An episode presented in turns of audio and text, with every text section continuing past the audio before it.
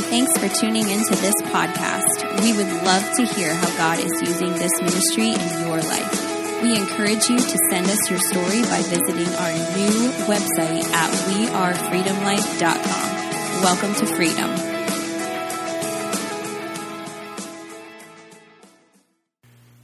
Some years ago, uh, there was a phrase that became very popular from a movie title, and this phrase was called bucket list. Bucket list. There are many that begin to use that phrase a lot more. At least I seen it. I didn't notice it as much as after the movie came out. And uh, essentially, what a bucket list is is a, a list of things that you want to do before you leave this earth, things that you want to accomplish in your life. They're life goals and things that you want to do. How many have something like that? Life goals, bucket list. Maybe you even call it your bucket list. It's on my bucket list. I even heard it this week from an individual said, ah, "That's on my bucket list," and uh, I said, "They didn't even know what I'm preaching at." But uh, this morning, I want to bring a message, part of our All In series. How many of you have been appreciating the All In series so far? Yes. How many received a little pin on the way in? Anybody received a pin on the way in, all in? I'll get to that in a few. I'll get to that in a few, what that looks like and what that means. Uh, but All In has been more than a series, uh, it's been a way of life. And this morning's message is entitled More Than a Bucket List Embracing Your Identity. Embracing Your Identity. One thing I realize is that when you go through a bucket list situation, you start to think of tasks, things that you want to accomplish. You start to think of uh, the opportunities that are before you, uh, things that you want to get done. You follow me? Here are a bunch of things that I want to get done. And so some people live their lives in a way that is, uh, I want to just fulfill all these tasks. And if I can just fulfill all these tasks, then I can now be fulfilled. You follow? And so in our lives, we can easily make our lives look like a bucket list. Here's a series of things I need to get done so that my life will be fulfilled. But I want to tell you something here this morning. Life is more than a bucket list. Come on, tap your neighbor, tell them life is more than a bucket list. Here's a bucket. There's no list in there. There's money. You going to take this over here? But the idea that life is more than a bucket list really dawned on me this week because I started thinking about how sometimes I can make my life about tasks.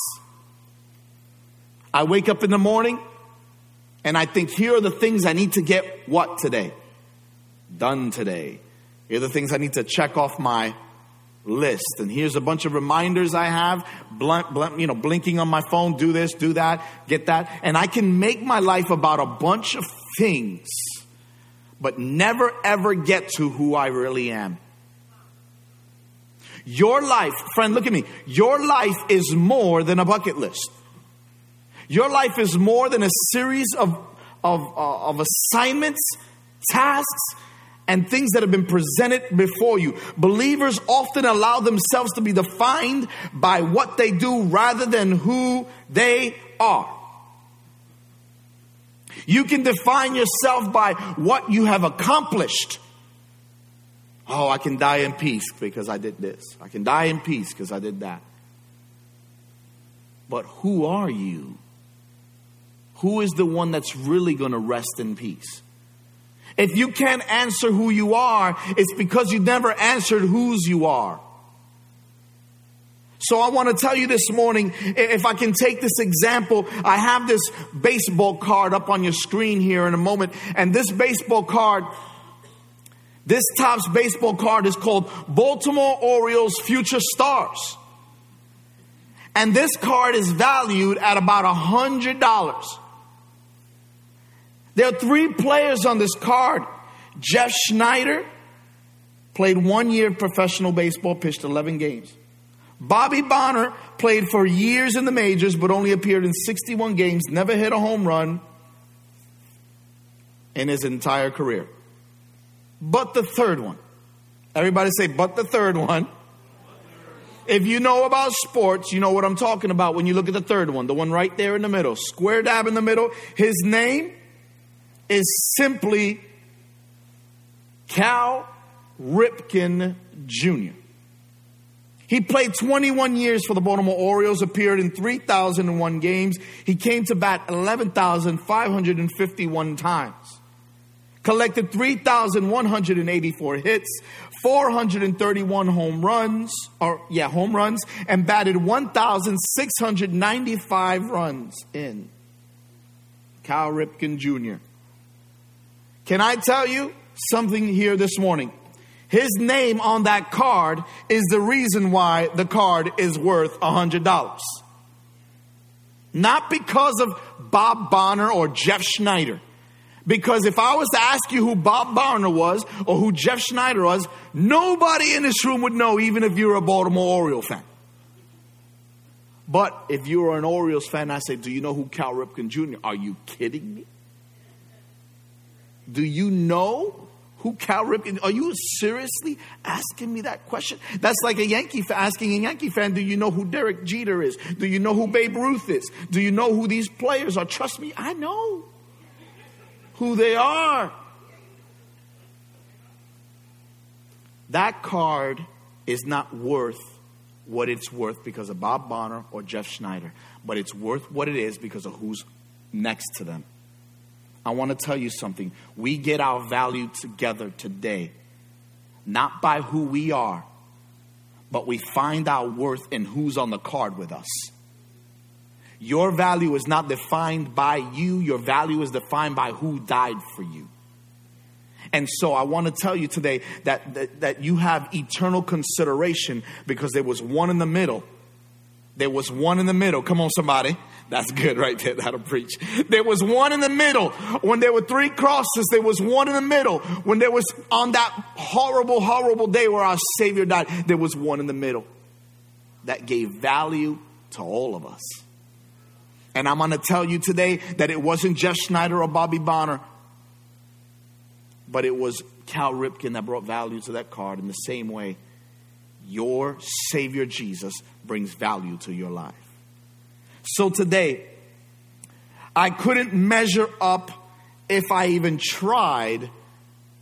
See, I can say what I want about Bob Bonner and Jeff Schneider, but they got further than I did, right? Even though I was called several times to play in the majors, I didn't want to talk about it. okay, that's not true. But the truth is, if I if I try to play like he, they, they're better than me. They and their best day was better than my best day. But even they would say, the only reason this card is worth is because of the man in the middle. Can I tell you something? You have worth because of the man in the middle. The man in the middle wants you to be more than a bucket list. Are you following me? The man in the middle wants you to live your life more than just thinking that somehow if I can check off a task, look at me, if I can just check off a task, I can be fulfilled. No, you can't. I'm telling you today, that the man in the middle brings value. The essential part of success as a Christian, a believer, is that biblical revelation that therefore, if any man is in Christ, he is a what?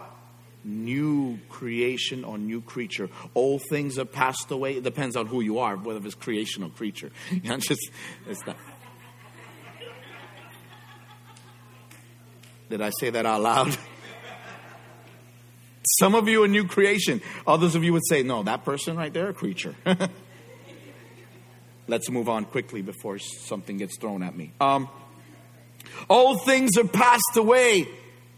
All things have become. The moment you were born again, you received a new identity. But some of you keep reliving your past.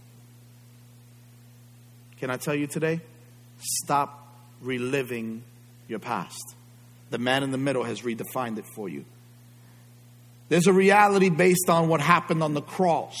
But the challenge we face ourselves today is found in the light because when we come under Jesus, we realize, oh wow, that area of my life has not been taken care of. Why do people struggle with church? Why do people struggle with the Bible? Why do people struggle with faith? Why do people struggle with Jesus? They can say God, and everything's okay if you say God in most places, right?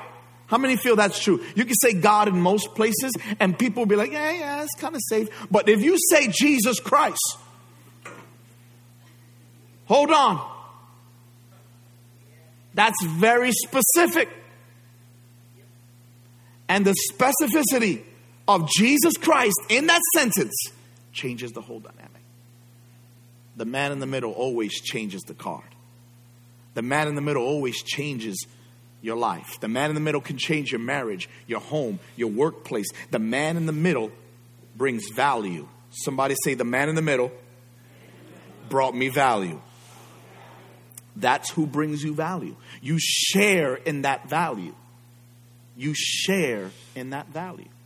You won't take that baseball card, cut it up, and say, okay, this is how much it's worth. No, the card is worth whatever's on it. In that same way, we should realize that in our lives, you can't cut out Jesus and somehow remain valuable. Oh, wow, that got personal.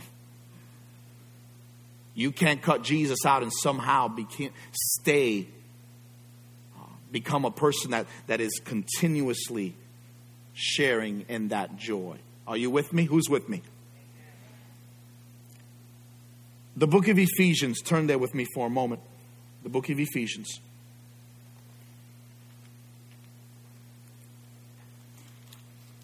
The book of Ephesians. When you got it, say, I got it.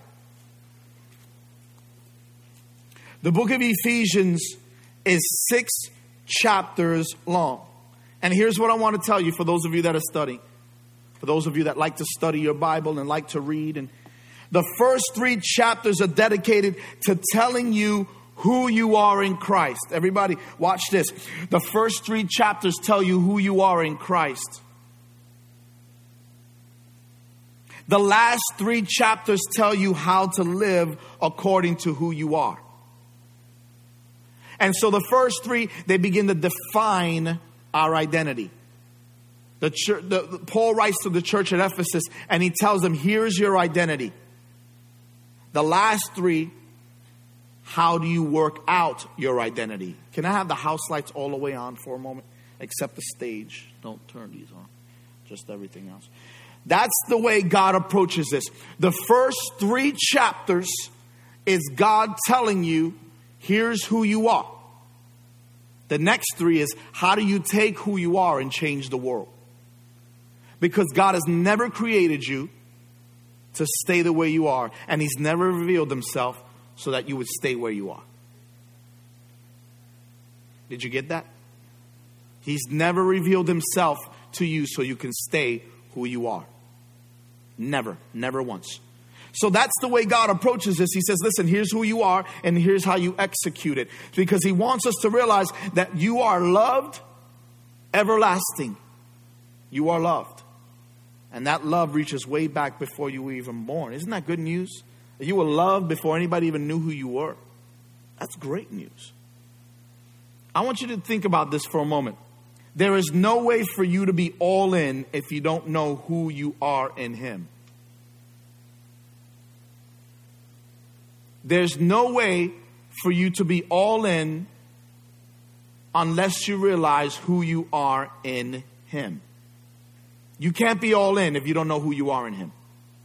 So identifying who you are is very important. So let me give you a couple benefits of embracing this identity in Christ.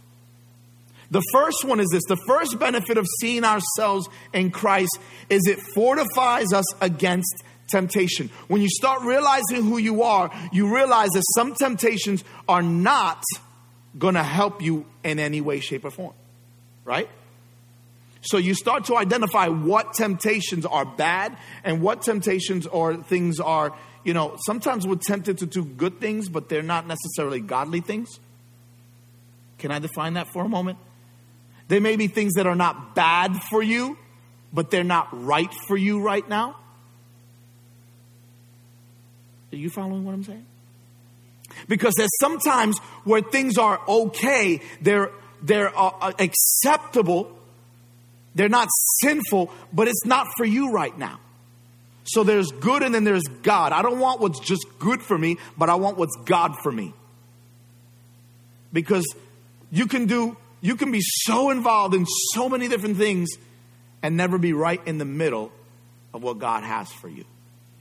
So, the first benefit that I want to tell you is that it fortifies us against temptation, both good and bad. There's good temptation. I just want to do everything. I want to do everything. The temptation there is now I'm spread too thin and I can't really impact the way God has called me to impact. But the bad temptation is I'm not going to do anything because I don't know what to do.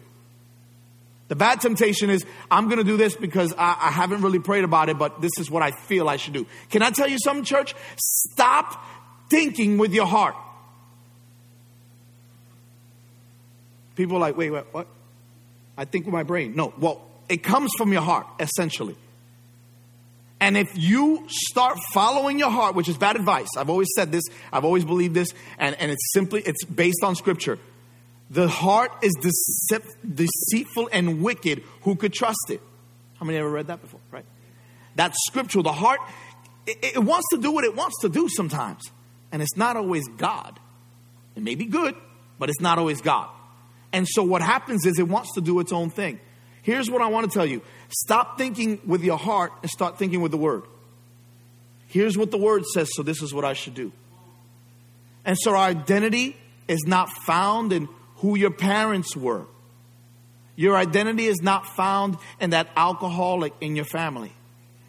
Your, def- your, your definition doesn't come from who your mom, who your dad, who your uncles were, what your last name is. What, those, those are not your identity. That's just a given name. Your identity, once you come to Jesus, is found only in Him. When I am tempted to behave according to my old nature, the nature that the world wants to tell me, that's just who you are. Just be that. It's okay. No, it's not okay. Christian, it's not okay to act like the world. It's not okay. It's never okay to act like the world when you've been given a new heart, a new life, a new creation you've become. To act like the world is a backpedaling and you're missing out. So you can't be all in when you're committed to the things of this world. So here's my thought. I have personally found it helpful to actually say it out loud to myself. If I'm settling where I can be, you know, I can settle into this area of comfort. Sometimes I have to tell myself, Tony, you're more than that. You can do that too. And, and, you know what? If somebody thinks you're crazy, that's okay. It's all right. Just for a moment. Just maybe you want to tell yourself, I am more than this. I am more than my past. I am more than my name. I am more than my parents were. I am more than that.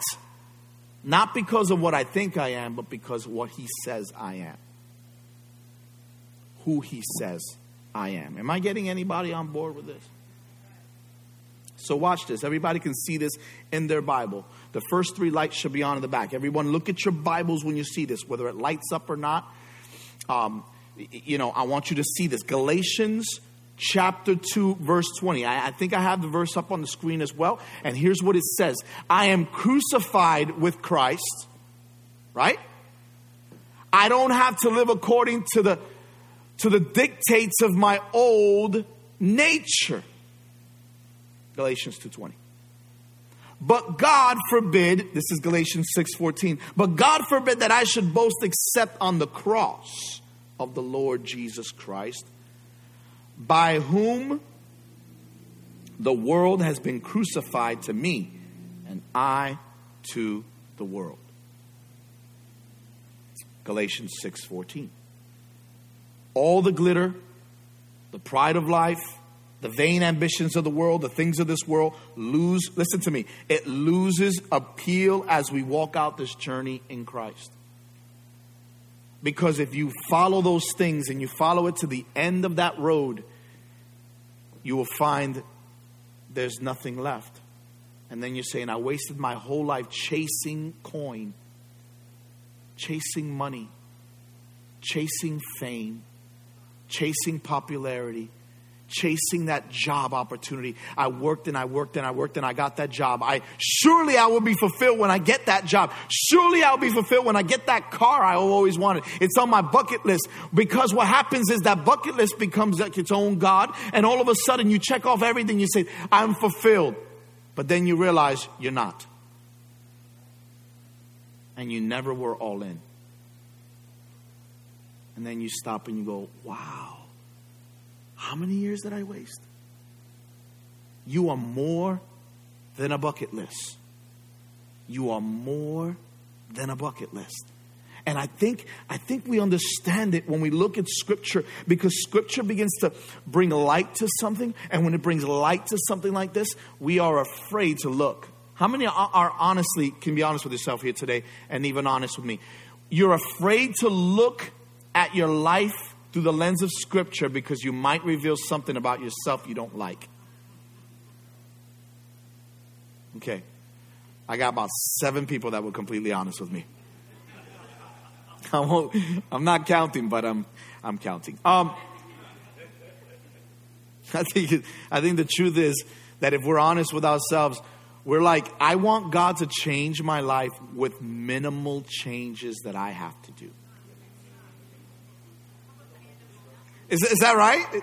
Am I? I got a lot of. I don't know what that was. That sound that came from the room. I'm not. It was like hey, ooh, hey. It was a mixture of things. I'm not sure. It was like a lot of emotion. Maybe it was revelation mixed with sarcasm, mixed with, oh snap, that's what just happened. You know, it makes a little mixture of all of that. But I think all that emotion sums up the story of our lives. That wow, sometimes sometimes I really, really want God to change me without me having to make an effort. And there's not a person in this room that hasn't felt that way before. Second benefit of seeing ourselves in Christ is that it opens us to the flow of God's grace in our lives. Understand that grace is not just undeserved or unmerited favor. Listen, it is that. But it is also divine enablement. Grace is more than just, you are forgiven, my son. You are forgiven, my child. Because that's how God sounds like in the audiobooks, right? You are forgiven, my child.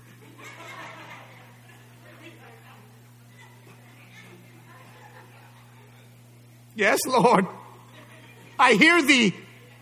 Some of y'all speak King James like only with Jesus. Thou is my Lord. That was weird. Okay. That's okay. It's okay. At the end of the day, listen, at the end of the day, God is asking you, find your identity in me. But don't just think that I want to just forgive you, I want to empower you for great things. The operation of the Holy Spirit in our lives empowers us to do ministry for Him. And listen, the benefit of God's grace in our lives go, goes far beyond just Him forgiving you, forgiving you, forgiving you. Be forgiven, be forgiven. He wants to not just allow you to be forgiven, but allow you to be effective. Did you get that?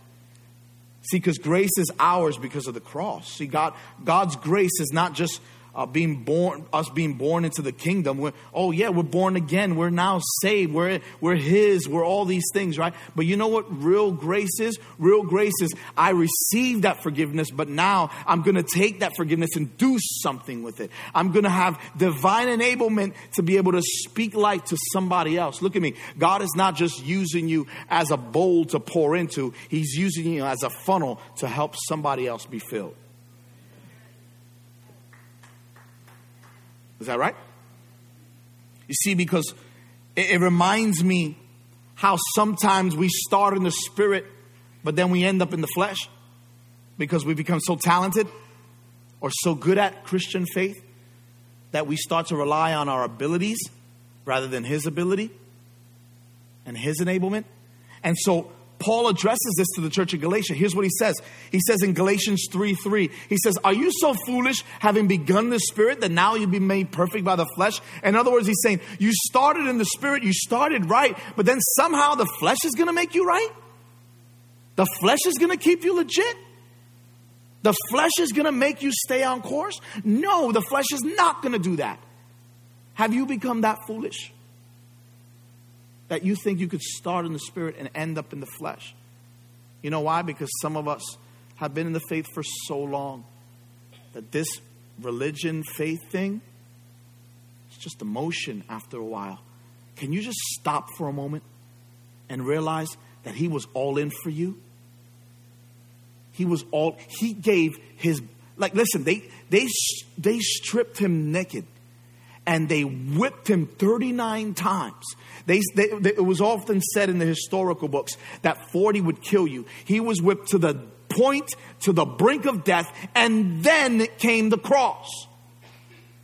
But not before he had to carry that cross up a mountain, which he himself still needed help, according to the Gospels. Carrying that cross. You think you can walk this Christian faith yourself? Jesus couldn't even carry the cross by himself to the top. The Son of God needed somebody alongside him in order to do the task that was before him. How much more do we need somebody alongside us to help us say, listen, I'm all in, you're all in, you may be tired, come on, let's do this together. Don't live this life by yourself. Don't struggle by yourself. Don't walk this faith by yourself because you can't. You'll collapse on the way up the hill. My goodness. This whole argument is this simply this it was by grace you came into the kingdom. Stop changing the game now. It is the grace that saved you, and it is the grace that will keep you. It is not, come on, I thought I'd get one amen. That was good. Are you there? Are you hearing me? I'm telling you today that it is not the, it is not your own uh, abilities and your skills and your talents. It's the grace of God. I do not set aside, Paul writes into the Galatians, the grace of God.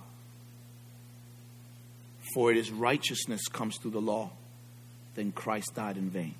In other words, I don't set aside grace because I realize Christ died for a reason. He didn't die just so you can be forgiven, He died so you can be empowered to change the world around you. That's why He sent His Holy Spirit. If you could do it by your own resolve, if you could do it by your own willpower, then Christ would not have had to die. If you can do this life yourself, there was no reason for Jesus to come. He did it for no reason then. Plain and simple. But but he came because you can't do this yourself. So, try earning forgiveness for our past is like being given a hundred million dollars, or rather, being forgiven is like being a hundred million dollars in debt someone coming by, writing the check, and then saying, all that is paid. You're a hundred mil- imagine you're a hundred million dollars in debt. There's no hope for you. Someone comes along, a billionaire comes by and says, "Today's your lucky day. Here's a check for 100 million. I just, I want you to pay it off. This is to your debtor. We're paying it off completely. You know how people treat their Christian faith? Thank you for clearing my debt and never change how they live because sooner or later they'll be in debt again because they never change their attitude. They never change the way that they live their lives. And Christian faith, many times, is shortchanged. Your life is shortchanged because you think Christ wrote the check, I'm forgiven, but then what? You never, ever are all in. Right? It's one thing to pay off debt, it's another thing to change how you spend your money. Does that make sense? I, I want to put it practically so you can see what I'm talking about. If you don't find a way uh, uh, to eliminate debt and generate positive cash flow in your life, then there's a problem. See, Christ doesn't just want to forgive us, He wants to empower us. So let me recap for you. Number one, I am fortified against temptation when I accept my identity in Christ. Christ helps me to identify what temptations are, are good, you know, and what is bad. And most of the time, he'll tell you what's bad as well. Right? Second thing, it opens me to the flow of God's grace in my life. The third thing is simply this the third benefit of seeing ourselves in Christ is that it stabilizes my soul and walk with God. I don't have to earn approval of man. I don't have to try to find a way for people to like me. Look at me if you're looking for approval by how many likes you get, how many retweets, how many all this situation for some of you that are not on social media, maybe this is a little bit whatever, but but I want you to understand, even if you're not on social media, somehow, some way, if you get your validation from other people, when that's no longer there, you're no longer there. You will be empty looking for somebody to validate you. And I'm telling you today, if you've accepted Jesus Christ, He's validated you already. He's validated you already. When, when, I, when I know who I am in Christ, I'm not tossed by my emotions. I see them, I embrace them, but I'm not moved by them to make decisions off of them.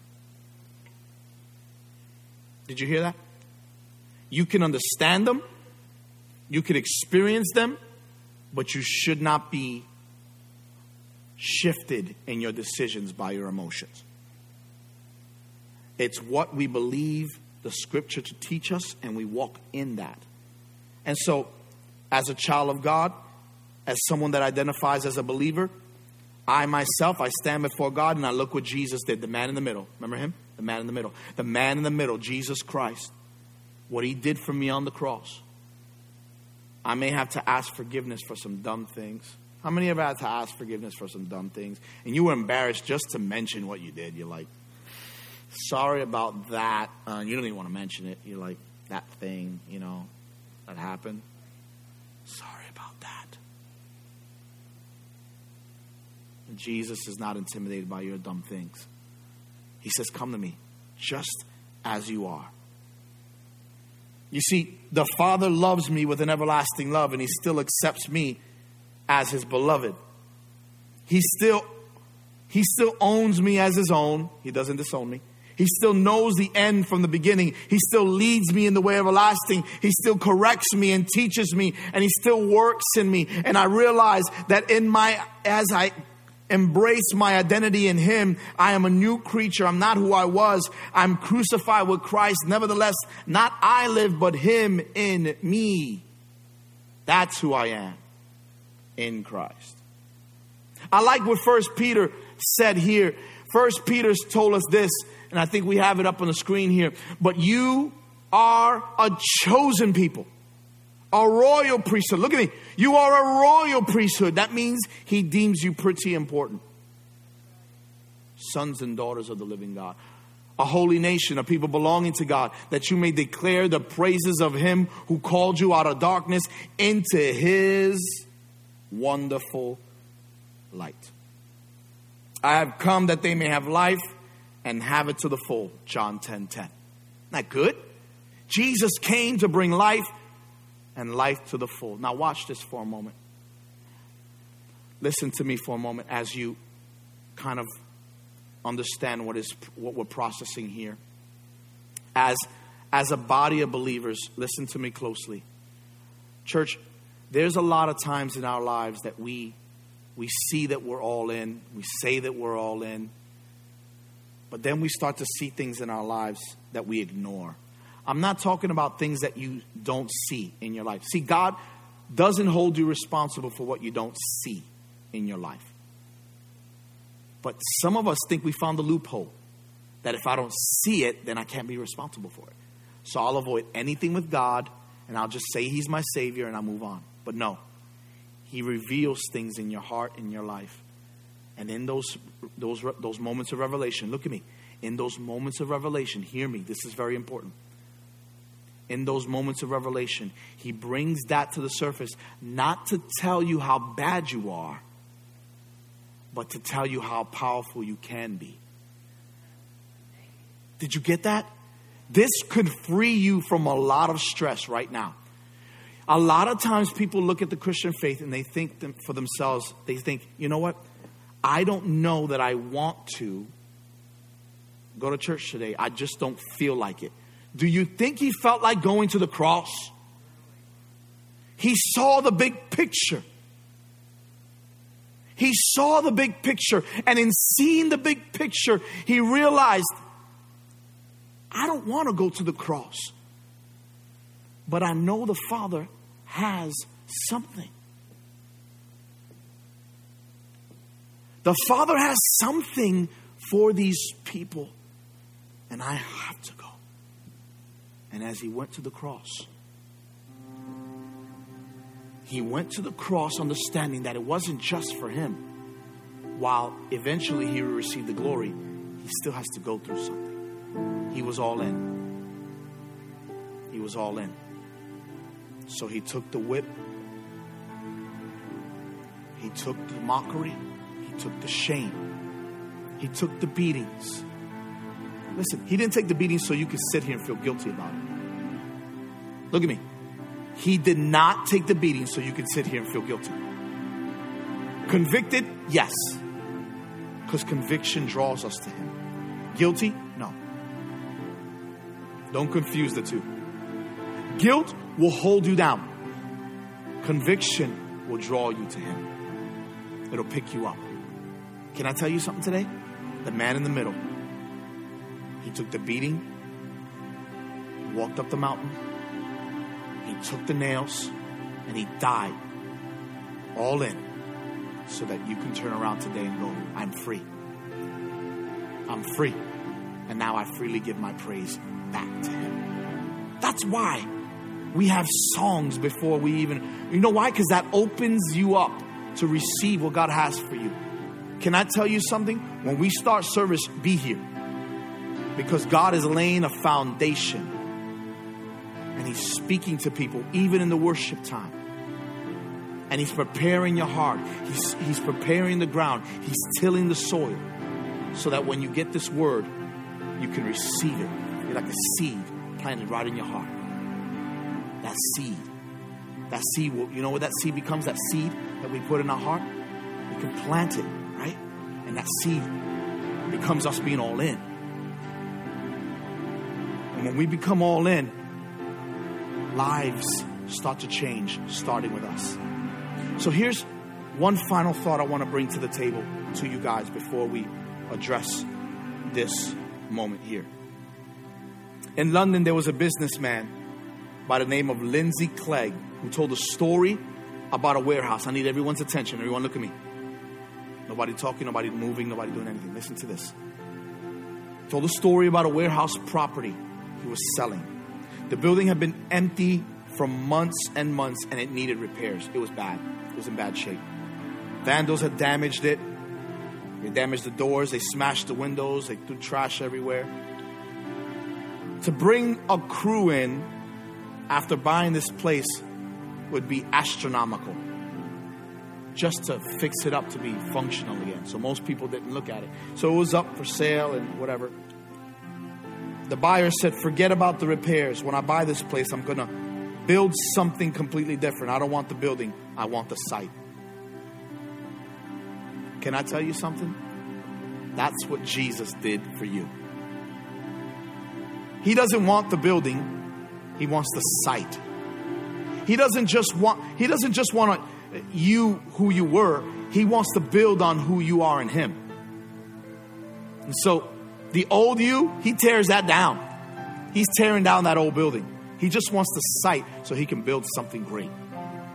How many know that sometimes you if you buy a property, it's the property you're buying? The building is and that's exactly what happened here. The, the buy that the, the person that was buying it said, listen, I don't care what the building looks like. I know where that property is. I want the site. I'll buy, I'll, I'll give you what you're asking for, but I want the site. You know, when Jesus paid it on the cross, He bought the site, not the building, the site. And in this site, he's going to build a new creation.